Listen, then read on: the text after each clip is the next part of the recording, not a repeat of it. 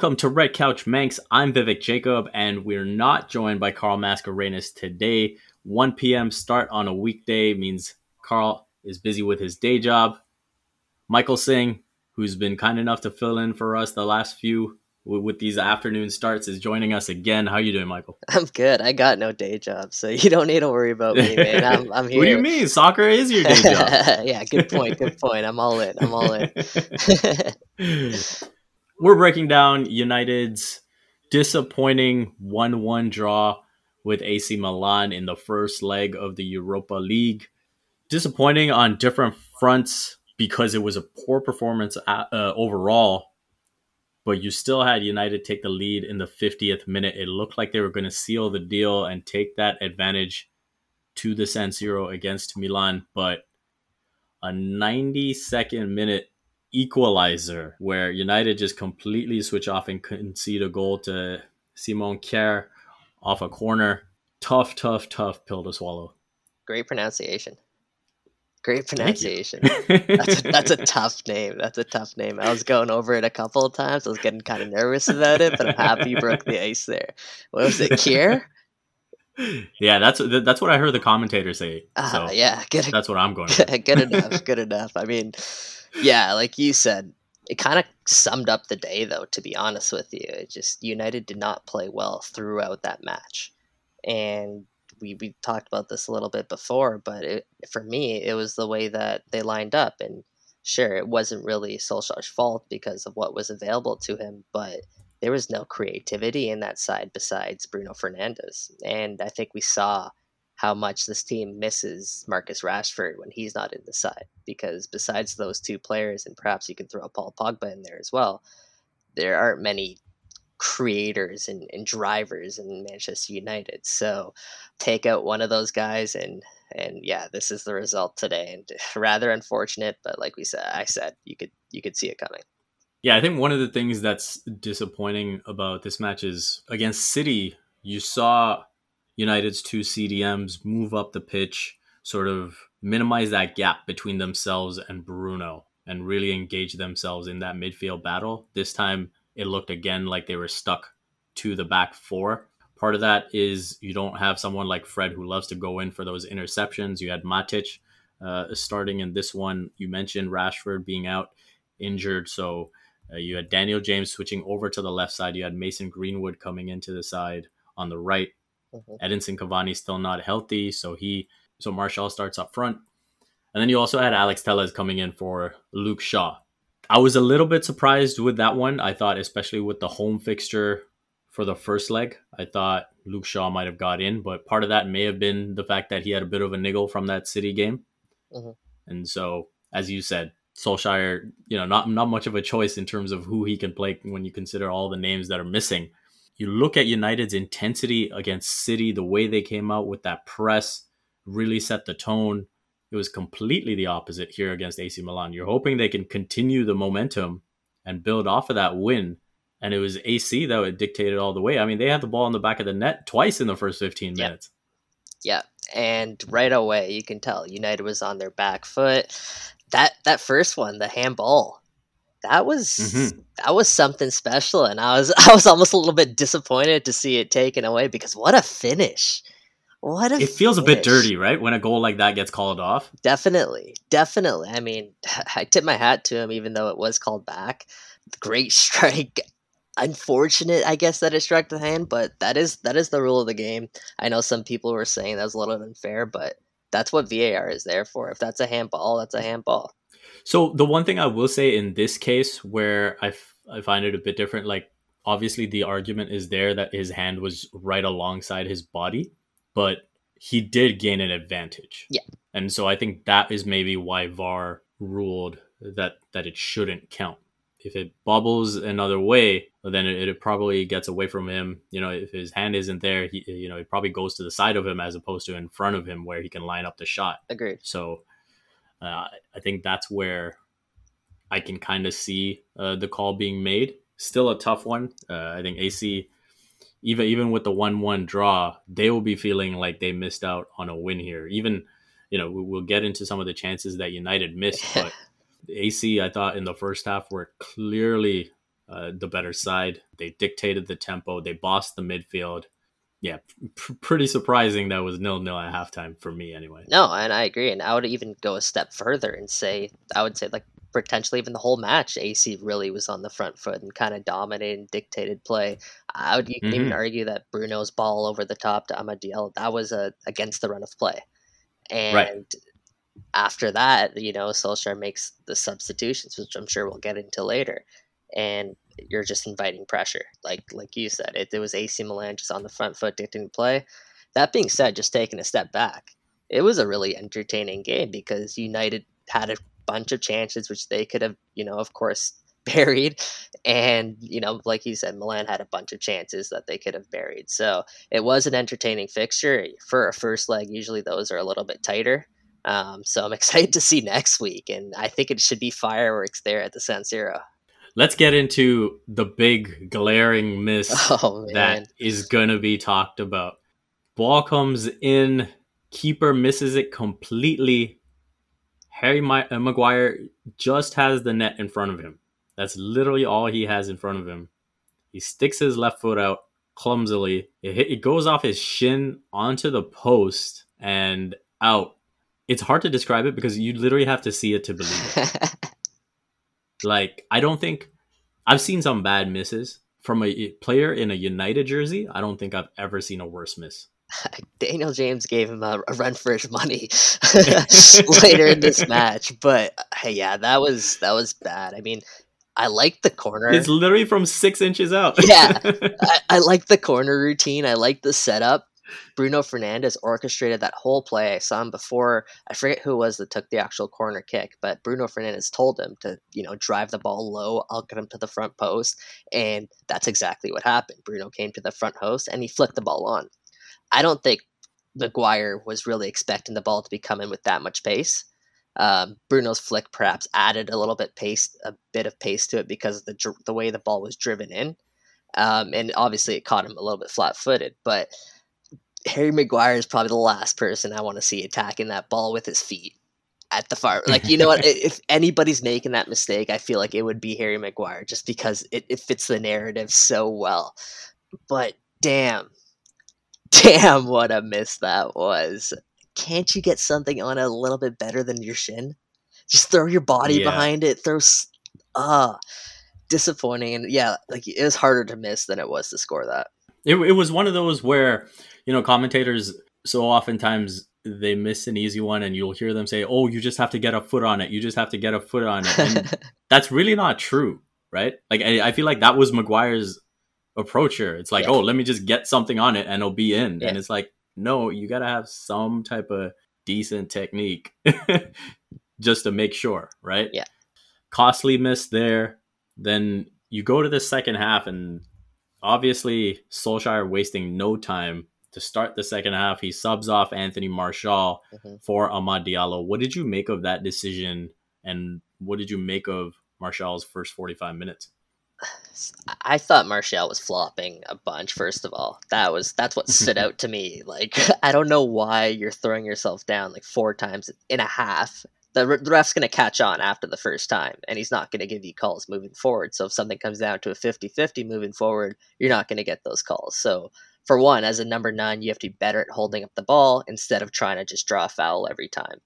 Um, he just wasn't quick enough in his decision making. He was there are times where like I liked that he was trying to take people on one v one, but it just nothing came to fruition for him. In terms of the substitution, I was surprised. I'm not gonna lie to you. Like especially right at the 45, I knew I knew something needed to be changed, but I mean I was looking at the midfield for that. I wasn't really looking at Anthony Martial per se because I felt United needed a goal. I felt United needed some mm-hmm. offense, and it's pretty odd to think about Anthony Martial coming off when you need offense. Um, with that being said, that's sort of a testament to where he is right now and almost what how highly Solskjaer rates Diallo as well. Um, I was on another podcast recording a Man United hit, and I actually said this, and I, thankfully it's not this podcast, so I can completely go back and say the opposite. But I said that Diallo was like he looked like he was like two, three years away when he first came came on. He looked like he his his touch wasn't there. He looked he didn't look confident. Um, but perhaps that was just he needed some time to find his footing. But another thing I will add is he's playing against Italian competition. That's where he Who came he from. knows.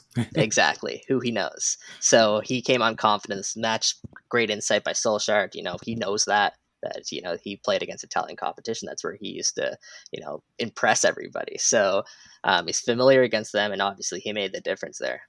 Yeah, when I look back on Martial's performance, I didn't necessarily think it was a bad performance, but I think there were a couple of bad moments that, especially when your manager is a striker, those become major red flags. Mhm.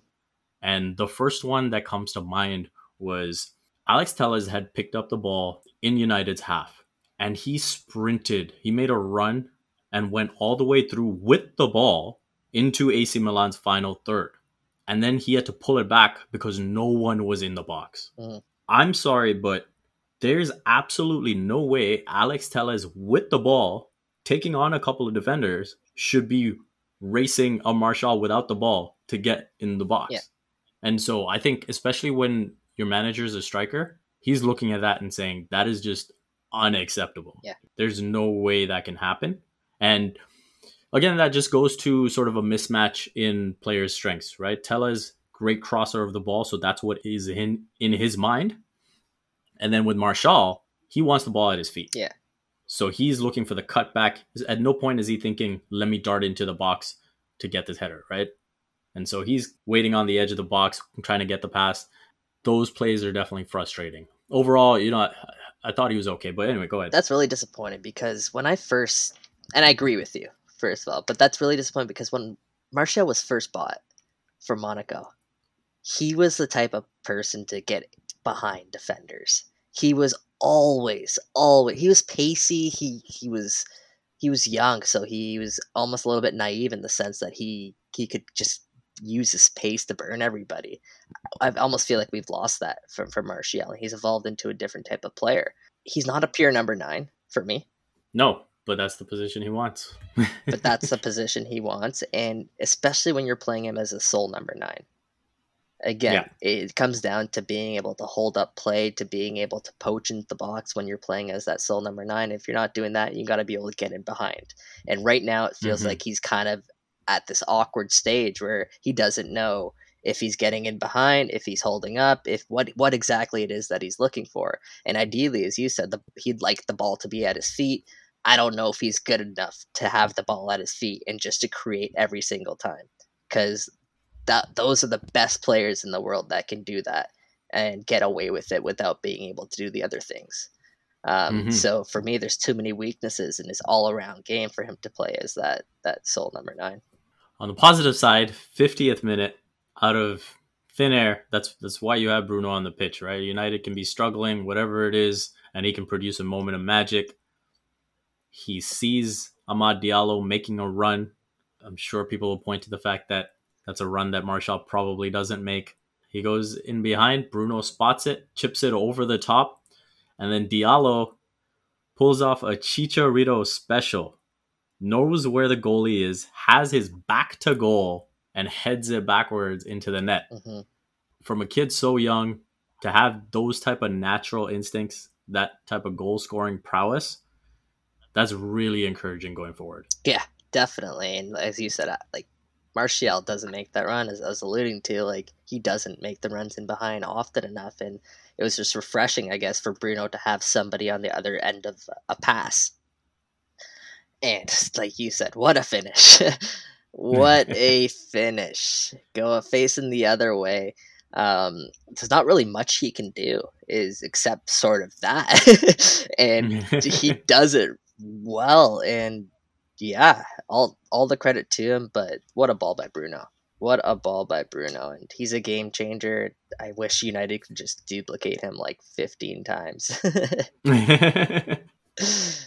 yeah, and this is where you see like how difficult life is for him, right? Playing alongside a Matic and a Scott where he doesn't get those opportunities to be as creative as he wants to be. They're not probing the final third as much as they want to be, and that's because again, Matic and Scott don't offer what you need in an attacking sense. Mhm. And they don't have that maybe that little extra zest of pace to go in for tackles, to press. Again, this is where when you play Fred and Scott, you can balance the two out, right? Fred, go in, make those challenges, see if you can make an in- interception. If not, Scott is there to protect you. Yeah. When you've got Scott and Matic, they both got to protect themselves. They got to protect uh, M- Maguire behind them. and yeah, it just becomes a very defensive, lackluster approach. That's what we saw for most of the match. As you said, AC Milan better in the first half, better in the second half. An extremely deserved equalizer. Yeah. I don't think there's any doubt about that. What do you think were the main issues with that corner? For me, I'm looking at it. Yes, Scott McTominay, a little bit flat footed to contest the header, but there's no way Dean Henderson shouldn't be saving that. There's no way that he should not be saving that. As you said, like, come on. come on. And, you know, he had a good run of form leading up to this this one. Um, he was putting some pressure on on De Gea, but these are the types of saves that you have to make if you want to be a number one at a team like Manchester United, a, a top class, world class team. I think that uh, it's almost a bit humbling for him now because he was Mhm. he was getting a little bit perhaps even carried away before this, and it's a backbreaker, man. There's no other way to put it. I can feel the agony. There's I can that- feel the there's agony. no other way. There's no other way to put it. Like you, there's no we can't sugarcoat it. It was just a, a bad mistake, and he has to be saving that. That's yeah, he has to be saving that. he was just completely switched off because I'm looking at it and I'm like, there's no real need to jump at it the way he did. It almost complicated the save he needed to make, and that's partially because he's he he's reacting because he saw it late. Yeah. Right, and it's a bad reaction. To go back to your point, the one thing I find frustrating about Henderson is, yeah, he has played great, and he has been pushing De Gea, and that's exactly what you want the number two to do.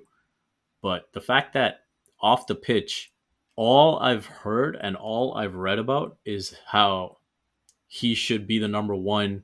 He is getting frustrated and uh, impatient that he's being made to wait and all this stuff. And all season, not once have I seen one story that says, This is a great opportunity for me to learn from David De Gea, someone who's at this club, has been a four time player of the year, is a legend of this club. Not once have I heard, I've really learned a lot. And I find that frustrating. Yeah. No, ex- exactly. You hit the nail on the head. I totally agree with you there. Um, as a 22 year old, when that's when David De Gea first came over to Manchester United. And do you remember the growing pains that he had to go to go through to? Be- Mm-hmm. I mean, sure, he was handed the keys, but that's because he accomplished something already in Spain. Like Dean Yeah. Henderson, I sure you showed your worth for in in the in the league for a season, but you haven't done it yet for for you know a, a first class club Mm-hmm. your time will come. You, I guarantee your time will come, but there's no need to force that move right now. I mean, you're not that good. I'm, like, like you're going, like you're going to be good by all accounts, but like you're not there yet to have that sort of the ego there where you're pushing someone like David De Gea, who's accomplished all that he's Mhm. accomplished, off to the side without paying him his his respect. You know, it's like you said, it's it's not you haven't read that, and it's it's not something you wanna you wanna read from or you don't want to read, I guess, Yeah. from uh, from your backup goalie. Now, now he's got what he, he's asked for. So he's got to be ready to take the good with the bad, and we'll see how he bounces back on Sunday because De Gea is not back anytime soon. Well, let's let's also see how the media responds to it as well. Uh, so I'm interested to see how the, the English media responds to it in particular. No, for me, I, th- I think for sure they're going to play it down. Part of why he's g- been getting his, his tires pumped and everyone's talking about him is because you know I guess they see him as a, a potential option as England's number one. He is English and the incumbent is Spanish, and we've seen that bias before, where the English player gets preference from the media. English effect. And yeah, exactly. And so I think that's what we're seeing. I think if De Gea makes the exact same mistake, everyone is calling it an absolute blunder yeah, right in the match itself, right? We've seen when De Gea makes mistakes, straight away the commentators are right there to say he should be doing this, he should be doing that. Oh, he, Yeah. Uh, looking over his shoulder, Dean Henderson's right there. I feel like that's the You first thing they look for is whether or not. De Gea made could have saved that or not. You always hear that question, right? Could De Gea have done better there? Could he? You didn't hear that when he ma- when Henderson made this this, Yeah. this mistake, did you? You did not. You did not. yeah, it, that that part of it is definitely disappointing. But you just hope that Dean Henderson can take this moment to humble himself a little bit, learn from it, and come back stronger with all, all the starts that he'll have in his bag coming up. Looking at the Cantona collar, this one's tough to pick out because, again, it was a lackluster performance from pretty much everyone. There's no one that really stood out. If anything, I'm probably leaning towards Amad Diallo because of that great goal and just you know the overall energy he seemed to provide after coming on. Yeah, I mean, Diallo ran through my mind. Bruno Fernandes, of course. Eric Bailly, I thought he had an okay game. Um, even Alex Telles, like he, there was more I, I wanted from him, sure at times, but he he did his job. I thought he was good. I thought I thought he was really good. Yeah. I mean, I'm I, I, would have loved every time Telles starts. I I want to see Cavani in the team, Yeah, right? Because when you have that European arguably your best crosser, you want the striker that makes those type types of runs for those crosses, Yeah. right? And so, especially with some of the balls that Telles was able to get in today. I mean, he had that one ball where he was able to find Martial, and Martial uh, had a nice volley that went over the uh, that that was actually saved by the goalie. Yeah, It ended up going straight to, but you know, Telles I think is a good shout. I would I would say um, Telles. I'll give it to him. Yeah, you know he what? doesn't get I'm with too you. often. Yeah, I'm with you. Let's let's give the Canton caller to Alex Telles. Looking at the Beckham boot, United's worst player. Who you learn uh, leaning towards? Harry Maguire is a candidate for just for that miss alone. uh, we talked about the Dean Dean Henderson blunder. He definitely deserves the candidacy. Um, the the irony of the Beckham boot is that Maguire would have certainly loved to have a Beckham boot for that finish. One hundred percent. Um, and then Martial up top. He he's probably rounds out the trio for me if I had to ch- choose. And between those three, like Martial's the one who he got subbed off at halftime, and I think he deserves that the Beckham boot there. Interesting. Um, yeah, I, I, I guess this is where I'm on the fence with Martial because I didn't think again I didn't think he actually played that bad. I just think he made like two or three like real red flag mistakes that I think because of the season he's had just sure. rubs people the wrong way. That little extra, even though United only conceded the one goal, I think I look at the CDMs being the main issue in this match, and so I probably lean towards Nemanja Matic. I'm on board for that. because for me, you know, the lack of connectivity between him and Bruno, the number of misplaced passes he had, even when he tried to get the ball forward. Uh, overall, I thought this was just a disappointing performance for him. Um, I've said this in the past uh, on the spot. Every time I see an Nemanja Matic in the starting eleven, a piece of me dies inside a little bit. I, he he's not progressive. He's he's someone you put in a side that wants to park the bus, Mhm. and that's not Manchester United. All right, one more award: the noisy neighbor.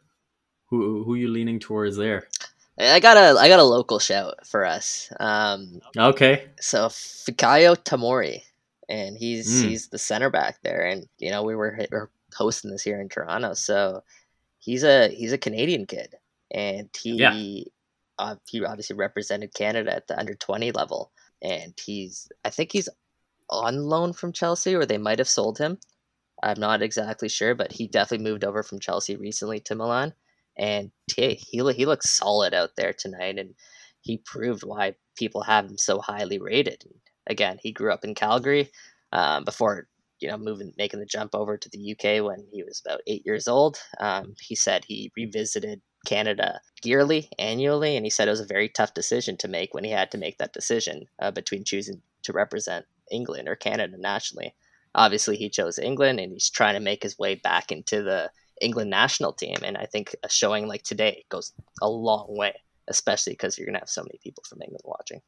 Yeah, I think I think I think Tomori is a is a good shout. I think if uh, Rafael Leao could have connected on that volley that he had, that that would have been an interesting opportunity. He had that run early, obviously, where he finished, and but the but it was called offside. Like Maguire was so confident that it was offside. I was like, you want to maybe run back a little bit just in case? VAR, man, VAR. There's no more play until the whistle. yeah, yeah. So, you know, I'm glad that that didn't play out. But yeah, no, I'm with you on Tomori. Just quickly, what did you make of Diogo uh, Dalot's performance? Yeah, I thought he looked like he could definitely compete and, and definitely fit in. Um, he didn't really look out of place, and I thought he threw a couple of good balls in there. Is he ever going to be a the starter at Manchester United? I, I don't know. I don't think that he's quite there. I don't think he has that potential, to be honest with you, even though he did show glimpses of, of being great in the past. For me, there's better options. Yeah, I think for me, I view him more as, as someone who could be a solid squad rotation piece. You look at his ability to play right back, left back, slot him in at different opportunities.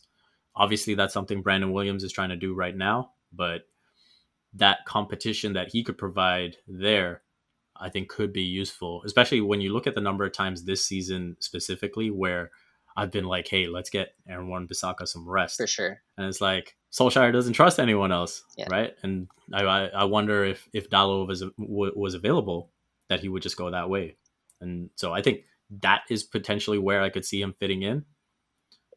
If if those are his That's aspirations, you That's know, the thing. that, that that's a different story, right? Is he willing to be a backup uh, player?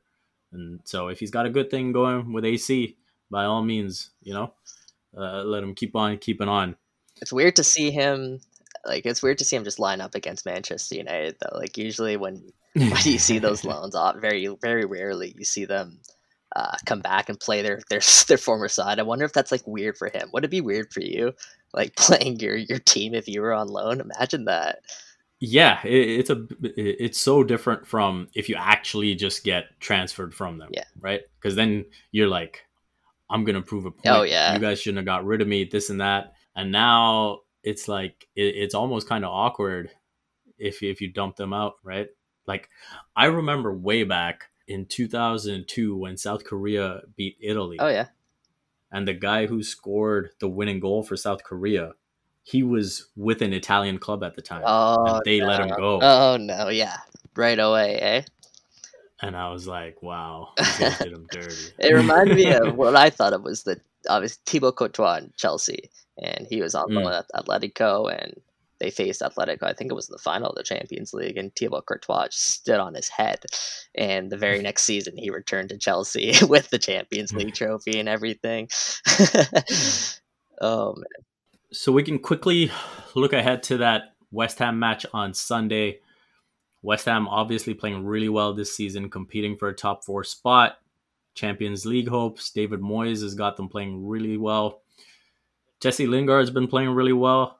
Won't be able to feature in this one, but they've still got plenty around it. I mean, you look at what Mikhail Antonio has been able to do this season.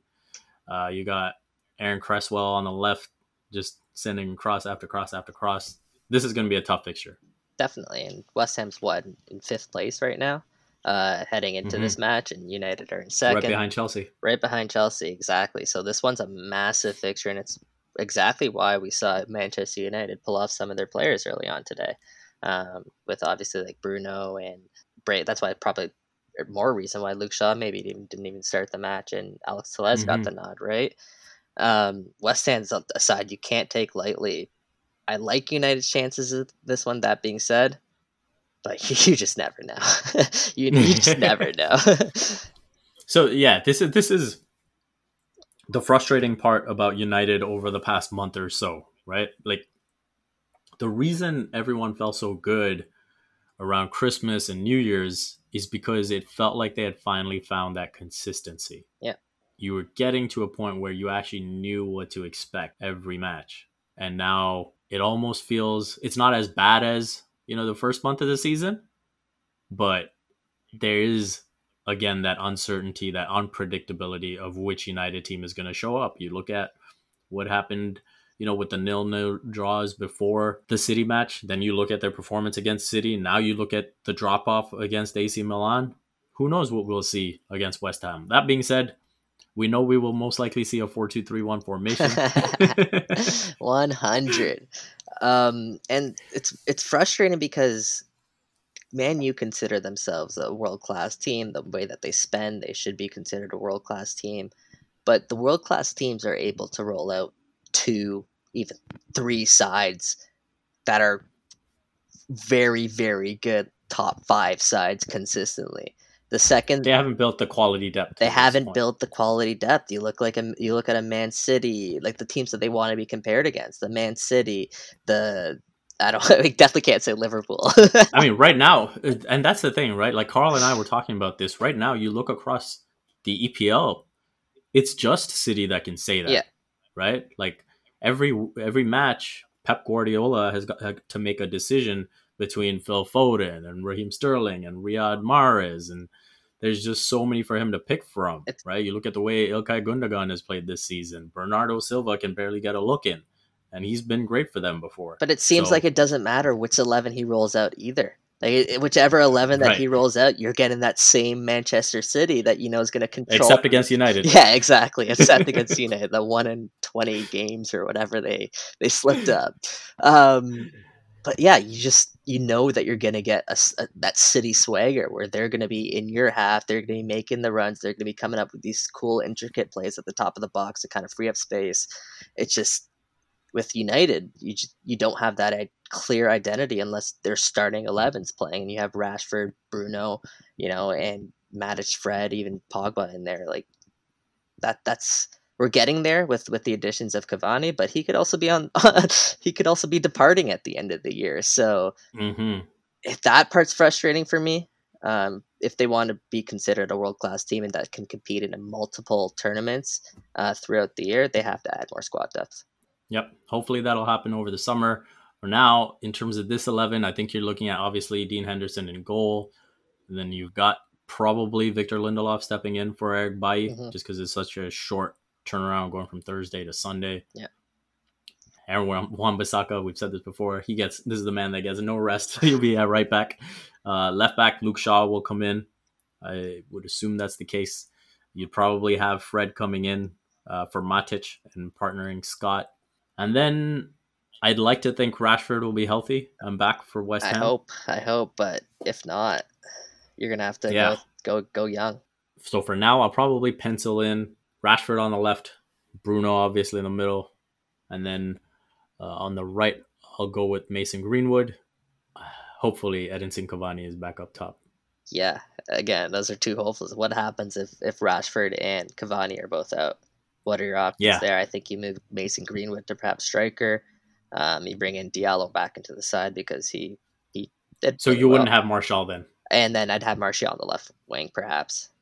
Okay. Instead of having him play through the middle, uh, that's just my personal preference. I think when you have both Greenwood and Diallo in the side, I think those two had a really interesting combination there on the right where they kind of interchange. Sometimes it was Diallo, you know, playing that center forward and Greenwood dropping back down to the right, and sometimes it was, or most of the time, it was Diallo just occupying that right hand side with Greenwood playing through the middle.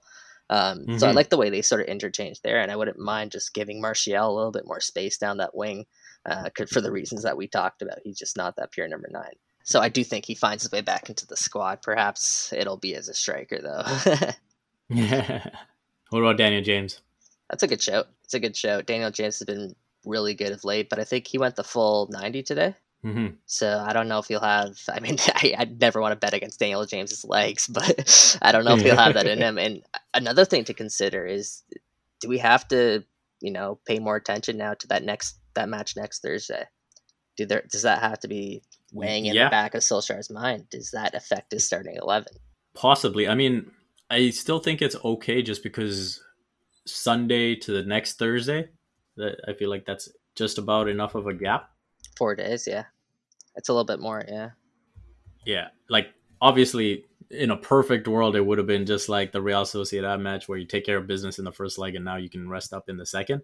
That's obviously not the case here. Uh-huh. So hopefully this was sort of the rest fixture, right? Where you didn't have Cavani playing, you didn't have Luke Shaw starting, you didn't have Marcus Rashford on the left. So hopefully, what we saw right now was the opportunity for them to get the rest and they can really take care of business uh-huh. this coming Sunday and then uh, the Thursday after that. Anything else you want to add, Michael? Uh, I don't think I have anything else to add, man. Man, I think we, we covered it all. I wish Man United could refine that that swagger they had early on this year because that was mm-hmm. some of the most entertaining footy. But hey, that being said, they're they're in second place. They're coming off that win against Manchester City in the Premier League, and hopefully they can build off that heading into this tie against West Ham. Michael, thanks thanks a lot for joining me again. Of course, it's nice knowing we have someone to count on when Carl's not around. of course, I'm always here. For listeners, be sure to check out Michael's work, uh, whether it be Waking the Red, Raptors GC. You know where to find him. Actually, yeah, I remember you asked you asked me this last time, but we got a little plug too for now, and I'm gonna add Footy Talks onto that, which I just yeah. I, I just started with them, and we're gonna be producing some Manchester United content potentially. So keep an eye out for that. So I want to give that a little shout out. There we go. I like it. All right, another thing to look out for. Like I said, man, day job, uh, day job soccer. That's, that's what it is. That's why you're here. Love to see it. Love to see it. A reminder: we are on Twitter and Instagram at Red Couch Manx. If you enjoy the show, go ahead go ahead and hit that subscribe button. Join us after every match. Reviews and ratings are greatly appreciated. On behalf of Mikey, myself, and Carl, thank you for listening to Red Couch Manx.